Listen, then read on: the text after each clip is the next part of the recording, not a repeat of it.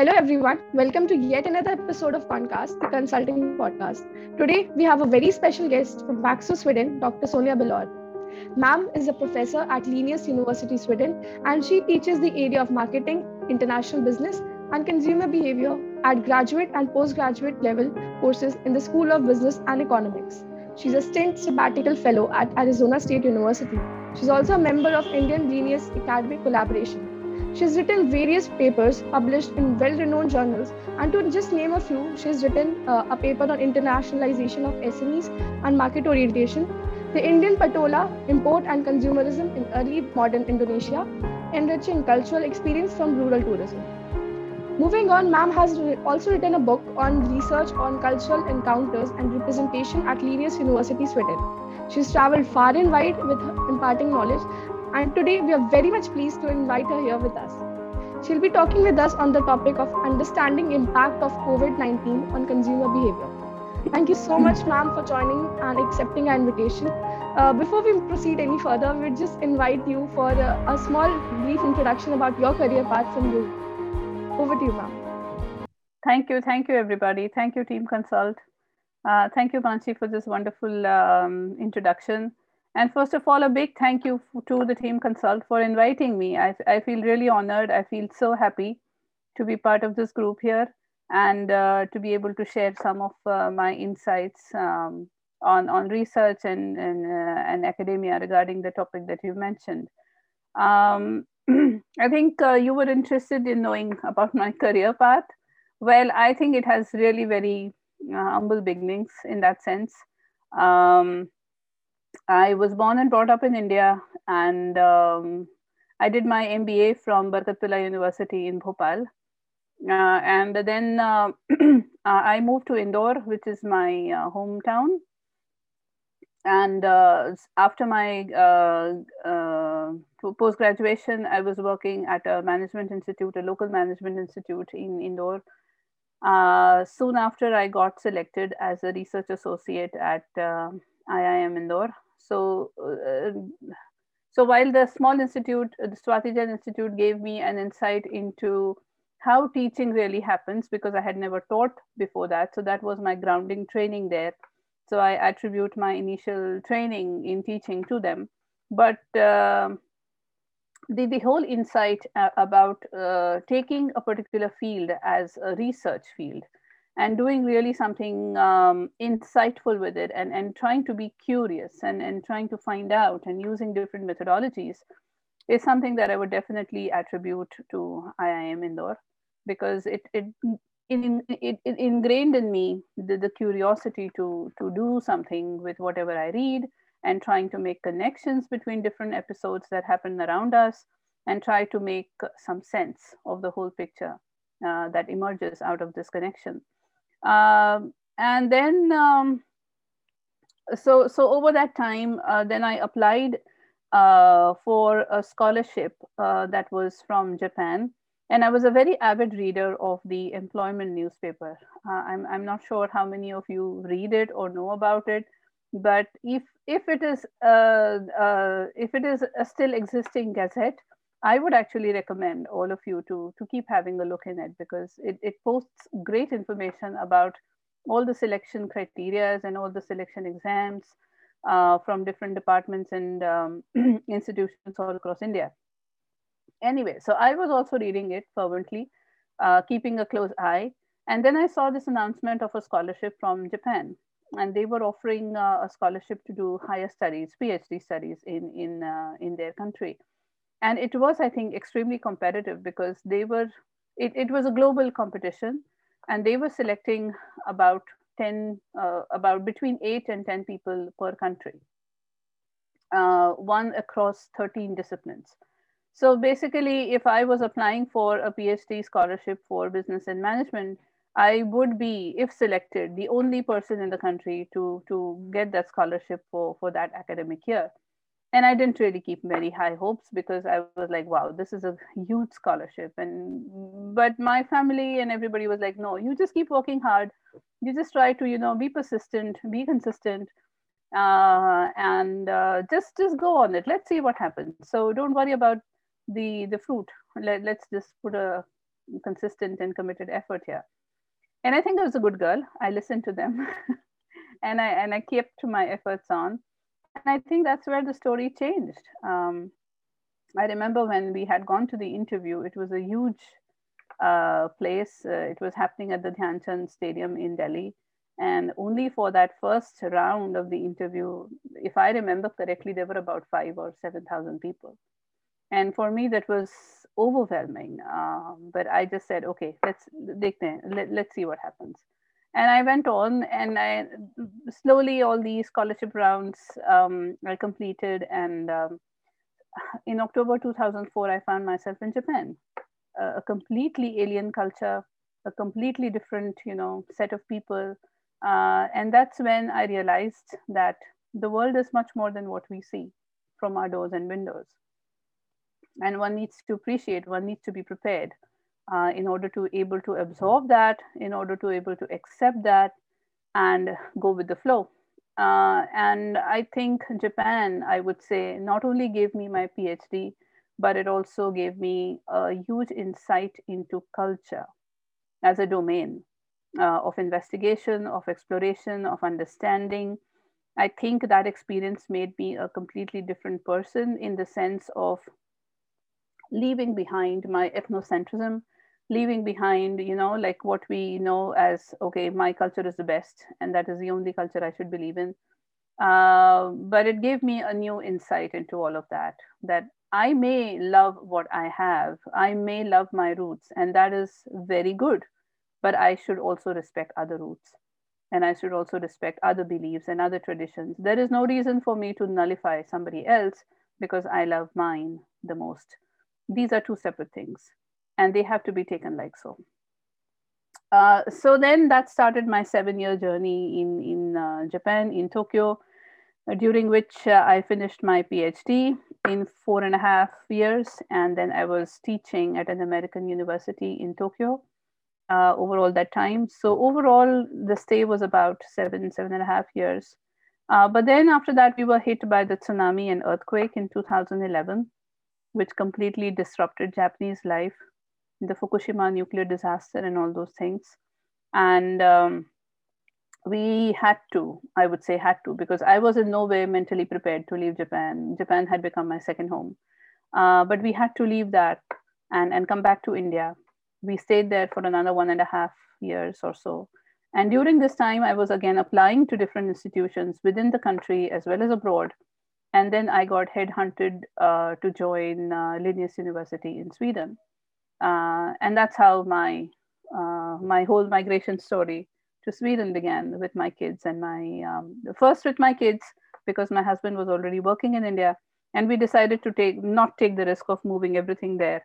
So we did it in parts, uh, and um, that's how I, I, came here in uh, 2013, and my husband joined us two three years later, and that's how we finally moved to Sweden. And now I have been here since then, uh, working mainly in the field of consumer behavior cultural consumption, uh, and um, international marketing and business innovation.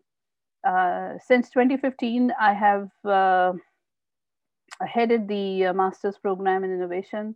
I'm the program director, and uh, it's a multi faculty program involving business, engineering, and design students.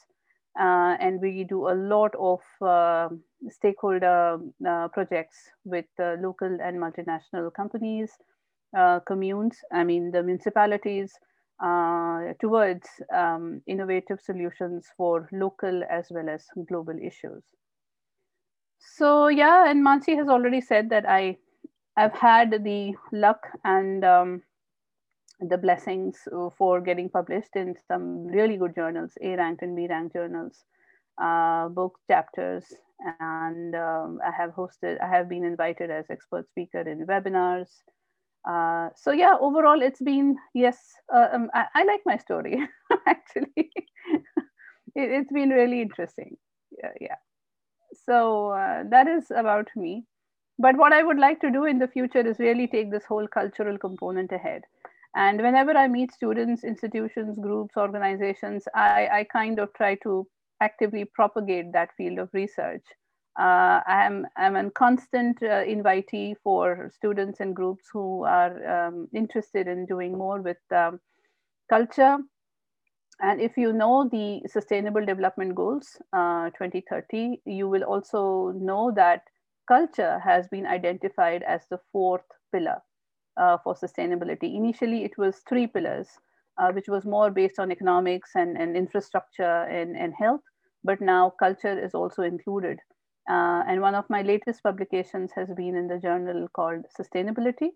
Uh, they have a special issue called Culture, the Fourth Pillar in Sustainability. And I have uh, written about um, culture based uh, inclusions, cultural heritage, and citizen engagement.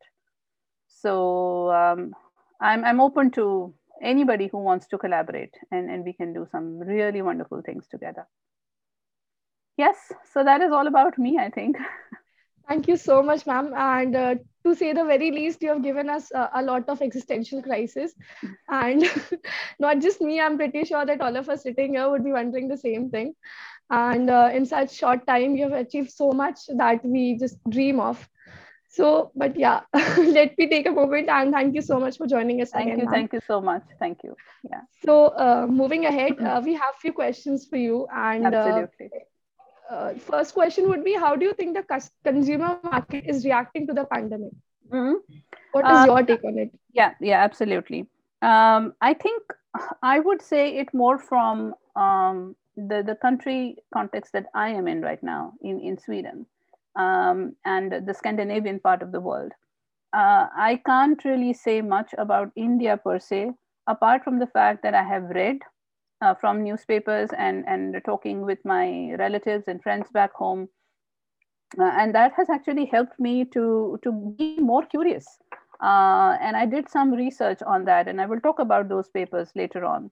But essentially, I would say that um, it, it has been both tragic as well as a new learning experience in terms of that while it helped us identify some lacunas, some gaps, and some realizations that we had never thought about, the directions that we had never thought about, it also opened so many new opportunities. And it has actually made the people more resilient. It has made the people more brave, more daring, more innovative, more open minded. And more and more new things are happening that otherwise would have taken a lot of time in, in a normal curve. But this has kind of accelerated the whole thing. Um, and in that sense, I would say the consumers have shown a great amount of agility. I mean, if you see how people have moved across various domains of consumption, whether it is uh, very rational decision making or even abstract decision making, uh, people have taken a moment to sit, think whether they really need some stuff and go ahead. Or, on the other hand, if there have been new models presented to them, they have quickly adapted to it, which is amazing in the sense of how quickly a consumer can really learn. So, in that sense, I would feel, I would say that the, the, the pandemic, the experience around the pandemic has been very um, insightful uh, in that sense. Speaking of Scandinavia in particularly, or in, in Sweden particularly, things have been a bit different here. Uh, while uh, a country like, like India or many other countries, I would say, have experienced lockdowns and economic crises because of the lockdowns and, and uh, extremely um, strict uh, regulations from the from the municipalities or the governments regarding how they should behave. Um, Sweden has, in that sense, really been a little lenient or or liberal. We haven't ever, since the start of the pandemic, we have never experienced a lockdown in that sense. Uh, there was never a curfew. Uh, the people were never, from regulation, forced to wear a mask or or uh, you know take those kind of uh, measures everything has been pretty recommended It is recommended to wear a mask. It is recommended to stay home. There have been some regulations, like no more than eight people can convene, or or um, uh, the the um, the movie theaters were closed down. Sometimes the schools closed down, but everything has been very contextual. It has never been a permanent thing, or it has never been like a curfew or a lockdown or anything like that. So people here actually did not have the same experience of a pandemic like others or other people in other countries did. Which meant actually two things. One, we were kind of outliers in the sense of how we experienced the pandemic. And second, I would underline that the government here has been extremely brave in that sense because they have tried to empower the citizens and the consumers with a sense of extreme responsibility. So it's very organic in that sense because if the people understand what they should do and what they should not do, and it comes from within, then I think the system has a more better control on the context or on the on the chaotic situation rather than having rules and regulations being imposed on them all that time. So in that sense, I would say Sweden has had a very different direction. Um, regarding consumers, um, what we feel here is that, well, for all this time, I have never for a day experienced any kind of panic buying. Nobody was panicking. Nobody was panic buying like we saw stories across, you know, other countries like um, India or China or or the U.S. I mean, U.S. in that sense was really a horror story. If, if I would, the people were buying toilet paper and pasta and sugar and candies and if you like crazy if you see how costco for example was selling its stuff uh, we have never had that kind of a scenario in, in, in sweden. Stores were running calmly. There were regulations the distance and all of that. Sometimes you would see that some shelves were empty for example toilet paper or or you know typical things salt sugar etc etc but it never created a panic. People were ready to wait. People were ready to plan.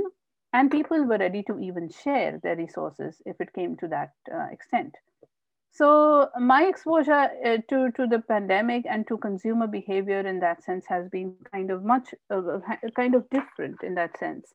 Uh, but I would actually say that there's it, it speaks of a different uh, way of um, of handling humanity, of, of handling people, uh, making them more aware, making them more responsible in that sense, uh, and, and trying to put the control in their hands uh, gives a different output, I would say. Mm? Yeah, that would be my insight on how consumer behavior has manifested differently in different parts of the world definitely ma'am uh, i think we'll all agree that there was uh, different type of scenarios and as you stated uh, we have got a new perspective on how things were different in different mm. countries mm. so thank you so much for sharing that with us ma'am mm. uh, moving on uh, as the covid-19 pandemic has seen a shift in consumer behavior by people using hmm. more of a digital platforms now. Hmm. so hmm. how do you feel about this change? And how do you think it is impacting on the retail stores shopping experience in the future ahead? So what is your take on that? Yeah. Um, i think we haven't still come to the end of the tunnel. So there are still so many new things that will happen and that will be planned to happen uh, in the near future but from whatever experiences we have i think uh, even if i am uh, i'm looking at the recent scenario now uh, and and my focus has not been in all uh, the whole domain of the retail industry but i saw some examples. Um, in India, I saw that there has been a big change in the way food delivery channels have opened up. Um, uh, I mean, especially online or, or online retailer stores. Uh, and, and this whole shift of how people have started adapting uh, themselves to online shopping um, and and uh, online retail merchandise purchase, I think has been uh, a, a shift in that sense. I, I, I don't know if it was a big shift, because uh, already the youngsters were, were used to a lot of online shopping. But the shift came for the elderly people, I think. And in one of the papers that me and my friend, uh, my colleague from Iran did, because we thought we wanted to look at this from the elderly perspective. So we did a study, and I can send you the link later on uh, for you to read. We did a study where we compared behavioral transformation among the elderly people. And we took, uh, our, our, sample was from Iran and India. Um, and we specifically looked at how the elderly behaved and how they adapted to this whole situation of being in a context where they were kind of socially isolated and they were kind of left on their own to deal with life. And we saw a huge shift in the way they became comfortable with online shopping. So I would actually say that for more and more uh, success in that direction, the retailers, whether it be the big retailers or the small kirana stores um, in our towns, the, that, that shift has been very much prominent. How to listen to these consumers, how to understand what they need. Uh, and from some of my own personal experiences, the smaller retailer stores have been extremely smart in that sense they have created their whole their belt of loyal consumers calling people asking them if you need something giving them special services and discounts making sure that the elderly uh, are, be, uh, are able to order are able to receive and everything being very properly packed and sanitized and stuff like that. I think the, the small kirana as a model the small mom and pop stores have been very smart in, in that aspect so that is one thing that, that was in my observation. The other thing that I observed, again through a paper of mine, um, but in a different context in Japan, was regarding the service industries, especially in terms of uh, tourism. And uh, the paper that we did, we explored a number of uh, uh service outlets, hotels, hospitality industries, and we saw how they converted a lot of their services to digital experiences. Japan, for that matter, has a, has a very unique or nuanced tourism sector, and that is called the onsen sector or the, or the uh, hot spring sector. Uh, Japan as a country has a lot of hot springs, uh, which are used for medical purposes because the water comes from um, an earthquake infested and volcano infested country which means that some parts of the country have a very uh, special or, a unique uh, combination of soil and silt and minerals. And when there is a hot spring in that area, that particular combination of soil and silt and minerals creates a certain water quality that is supposed to be medicinal, that is supposed to be healing and therapeutic. And a lot of tourism in Japan is around that whole onsen or hot spring belt. Uh, but you can't now bring the hot springs into homes. However, people still want to enjoy that. So, what these onsens did was actually convert those experiences into digital experiences. Can you believe that? How, how do I convert a hot spring experience to a digital experience? Through photography, through 3D modeling, through uh, artificial intelligence, through some level of robotics, and through special packaging of their goods and services the whole transformation from actual physical experience of being in a hot spring was converted into a digital experience. Um, and I can send you that, that paper as well, because I think that whole transformation was extremely innovative, was extremely creative, and it could not have happened without the collaboration of local and national stakeholders.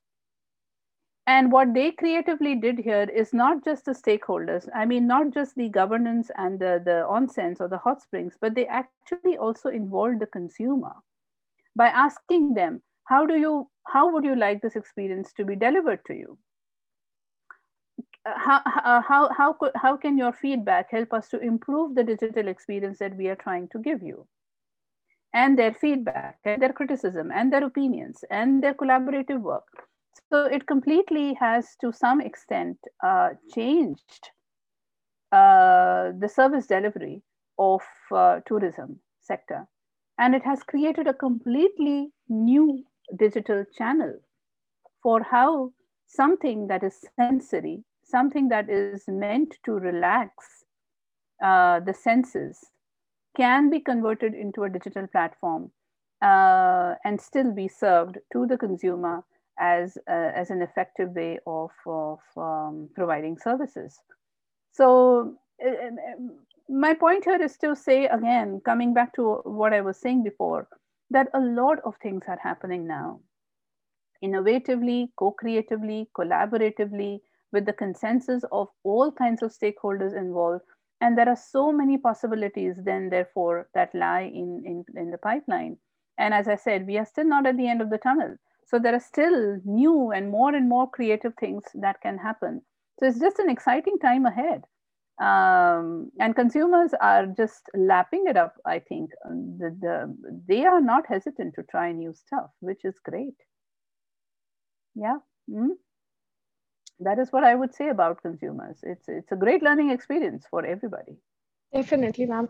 And uh, i'd request you to send us those links if possible. So absolutely. i'm pretty sure that all of would be interested in that.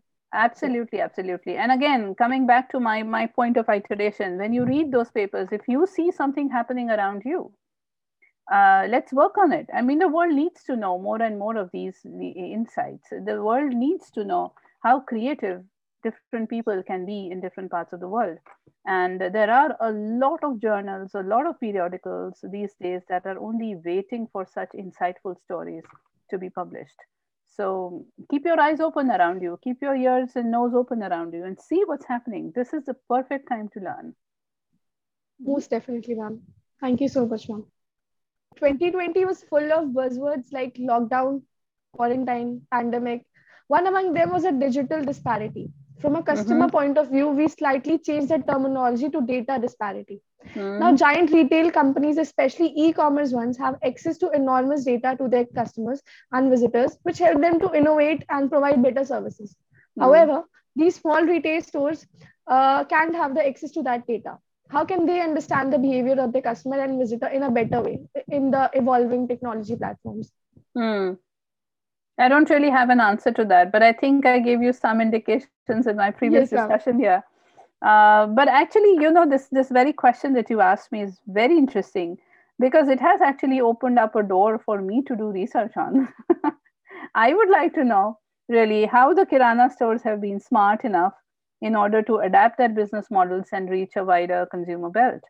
Uh, from my personal experience and from the stories I hear, as I said before, the kirana the, the small town kirana stores have been very smart. And and i would say that i mean i'm happy to see that the smartness comes in terms of in times of chaos because that is an indication of the resilience of of the uh, independence um, and of the um, general smartness i think that uh, uh, small entrepreneurs uh, small sized and small and medium sized entrepreneurs have shown in this time of crisis um, I'm sure there are, of course, some who were unfortunate and uh, who had to close stores, who had to close their businesses or at least suspend it for some time. And that things have definitely happened. But uh, in uh, from from from what I hear, from the cases that I hear, uh, things have been in control.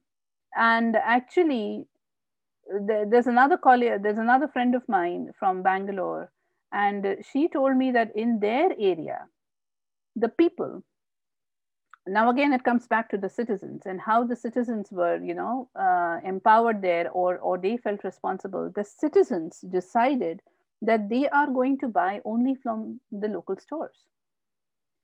When everything was normal, whenever in the normal times, there were consumers who would go across town for discounts or rebates or, you know, uh, instead of buying from the small kirana store, let me go to this huge wholesale store because I get some discount, etc., etc.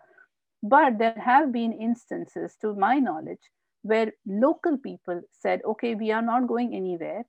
Even if the huge wholesale stores have online uh, possibilities, ordering possibilities, we are not going to uh, order online because there is this kirana store in front of my house that needs to survive. So, come what may, I'm going to buy only from him or her. And I think that's amazing.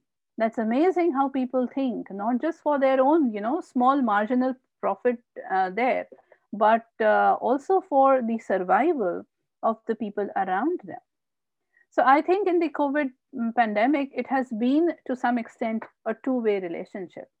It's not just that the, the retailers were trying to be smart and trying to be a little more in contact with their consumers and trying to you know keep their their sustainability up. But it's also the consumers who should be applauded for for their decision making to help these people survive. Uh, but as i said before that that's going to be my next step. I would really really love to see how the small um, mom and pop stores across the country have survived and what kind of innovative things they did so um, yeah let's do that. Yes ma'am definitely. with team consult. Definitely ma'am. We'll be very much thrilled to do the same and i think all of our students will be interested and we'll definitely get back to you on that. And Ananya, please take a note. yeah. We have a lot of things to do now. Yeah definitely we will. Definitely.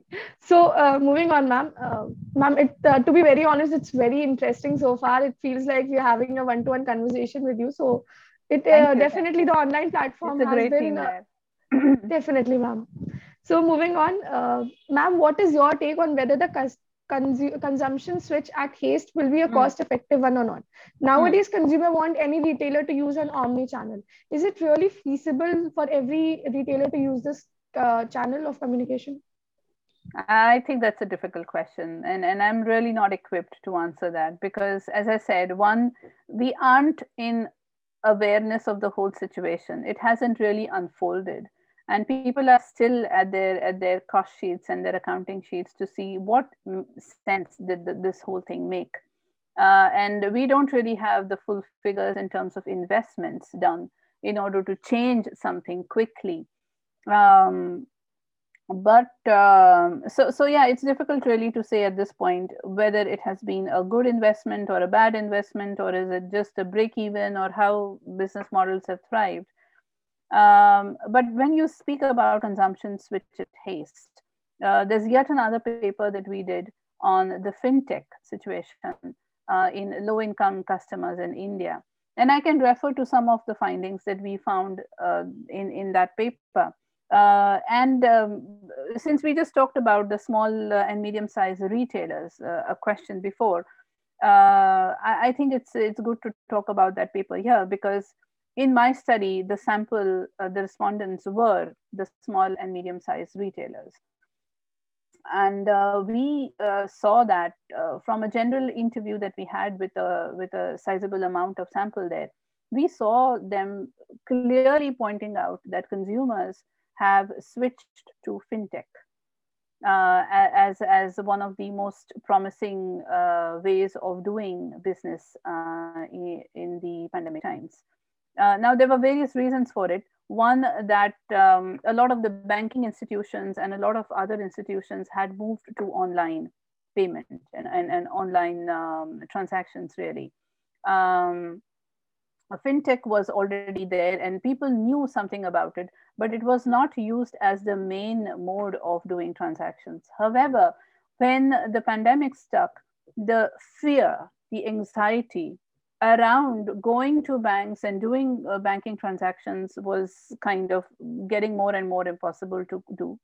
Second, there were also information around the handling of cash and, and the possibility of getting, getting infected due to the handling of cash uh, and banking notes. So again, that was something that, that kept, kept people a bit wary about whether to do these things or not and increasingly more and more number of consumers more and more number of retailers made sure that fintech whether it was um, paytm and, and other such similar devices and other such similar tools were being used by uh, by the consumers by the retailers and uh, in our study that we did uh, we basically used um, the model of um, uh, the the uh, the antecedents to behavioral change. Uh, and when we ex- investigated constructs like awareness of the new context and the new services, or trust in fintech services, and fear of the context and social influence to, to do this, and its intention on using fintech services by the respondents, we saw that there was a lot of positivity around there. Uh, more and more people were having an increased affinity and intention to use fintech services. And the amazing thing was that this happened very fast. Uh, and therefore, we, we identified it as consumption behavior switch at haste because people had no choice but to change. But this very change, that moment of change from one portal to another, because of fear, because of anxiety, because of the fact that they didn't want to fall into this whole chaos of, of the pandemic personally or for their families, meant that a lot of agility, embedded agility, exists in consumers and in the retailers, even at the small level. And, and companies just need to understand, therefore, uh, how to use this embedded agility and, and use it or leverage that existing embedded agility for their business model advantage. So, so it's going to be like, okay, something already exists. Now I just need to make my business model more communicable, more transparent, more clear, and my communication has to be in such a way that I'm able to invoke more loyalty and trust among my new or prospective consumer belt. And that I think would be key relationship factors between um, service providers and consumers. Uh, and, and this particular study that we did was among low income customers. Uh, and when we looked at their educational profile, it was not that they had very high education. I mean, uh, uh, I think the maximum of our customers that we interview, uh, that we uh, send a, a, survey to, uh, were high school graduates or, or undergraduates from university. And, and they were working part time or they were working full time and they were manual laborers. Some of them were, you know, in the lower um, income group, salaried workers so it was not a very high profile or highly educated or highly earning salaried people that we were asking. These were by definition identified as people from the low income group. But to see such kind of agility even within the low income group was amazing as a result of that uh, of this whole pandemic uh, and chaotic situation uh, that uh, the country um, faced uh, that that happened in India. And I think that is very promising. Um, not only does it does it show the kind of agility that's existing in the society but it also shows that the society per se is prepared. That you just need to now be able to talk to them in the manner that they best understand uh, and, and, and ensure that they have a, a, a, loyal relationship that they that you are able to to commit to the kind of trust that uh, that they want uh, from you as a service provider. So I think there is great promise in what can be done with uh, such uh, changes in the system. Hmm? Yes, ma'am. Mm-hmm. So uh, you've been very patient with us, and we just have one last question with you before we conclude okay. the session.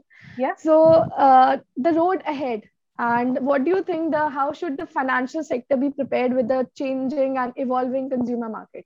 how should uh, financial sector be prepared with it mm. i think I, I already answered that in that sense that um, uh, the, the banking sector the financial sector uh, could for one way um, leverage the existing ability the existing adaptability and the existing acceptance for for new technology and new services that seems to be present in in the society uh, and in the customers. Another another contribution uh, that the financial sector can make is to actually help people improve their understanding. A lot of hesitance and resistance to change happens because people are unsure and the whole context of insurity comes because people are not really literate in that sense. They don't understand the complexities of financial instruments or they don't understand the complexities of financial transaction digital models. But if the if if such kind of uh, business sectors help to improve customer literacy and trust, then I think that can really make um, you know a, a, big change in how people uh, develop a positive inclination to product adoption. And most importantly, it is not just creating that positive inclination, but it's also a question of sustaining that inclination. Any business model can be effective only when there is a certain amount of elevated sustainability in it. It's not a fashion. People might choose to change, but then they might come back to their roots. It's not wrong. I mean, there are industries of different kinds that are surviving and they need to survive. However, for any investments that, that these companies do or, or the financial sector does to change the system, it can survive only if it is sustained.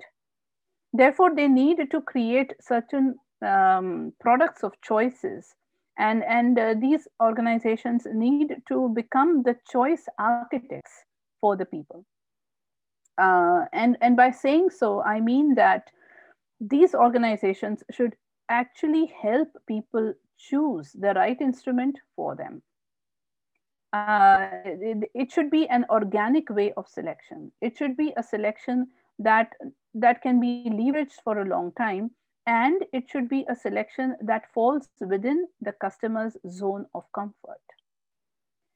Then only can the customers express true trust and loyalty among the service providers. So I think these are some nuanced ways in which um, the relationship between the new service providers and customers can be sustained uh, and can be made stronger with every passing day. So I guess that would be the contribution help them understand what these instruments are all about. Uh, engage in uh, making them more literate, engage in making them more, you know, uh, clear about and, and um, uh, in trying to remove their anxiety uh, regarding financial instruments um, should be the, the best way to go. Definitely, ma'am. Uh, we completely agree that financial inclusion and financial literacy is one of the need of the hour. And with the changing pandemic situation, when everything is online, it's completely on the financial sector mm. to make aware the consumers about the ongoing situation and how they can move ahead. Yeah. So thank you so much for uh, being so insightful and being so specific. And we really knew and we get got a lot of details that we were not aware about. So we'd request you to share all of those uh, papers with us, and we would love to take a read. And if Absolutely. possible, we'll keep this channel of communication open so that we can have a collaboration with you in future. For sure, I would love to do that. And I see a very smart and intelligent and very, you know, um, uh, exciting group here in front of me. Uh, that is ambitious, that wants to do something, and I really like the feeling that you give to me as as team consultant. Uh, so good luck to you uh, all of you here. Uh, keep uh, these good activities going on. I will share my works with you. And if possible, please read them. If you can see similar instances happening around you, make note, be observant, uh, learn yourself and, and we can try to do something together in order that the world also knows what amazing examples we have from India to, to present globally. Hmm? Thank you so Definitely. much for inviting me today. All of you. Thank you so much for joining us and giving us such insightful session. My, my and we are very much pleased. Definitely, ma'am. Yeah. For on behalf of all the concert members, thank you so much for joining us, ma'am. Thank you.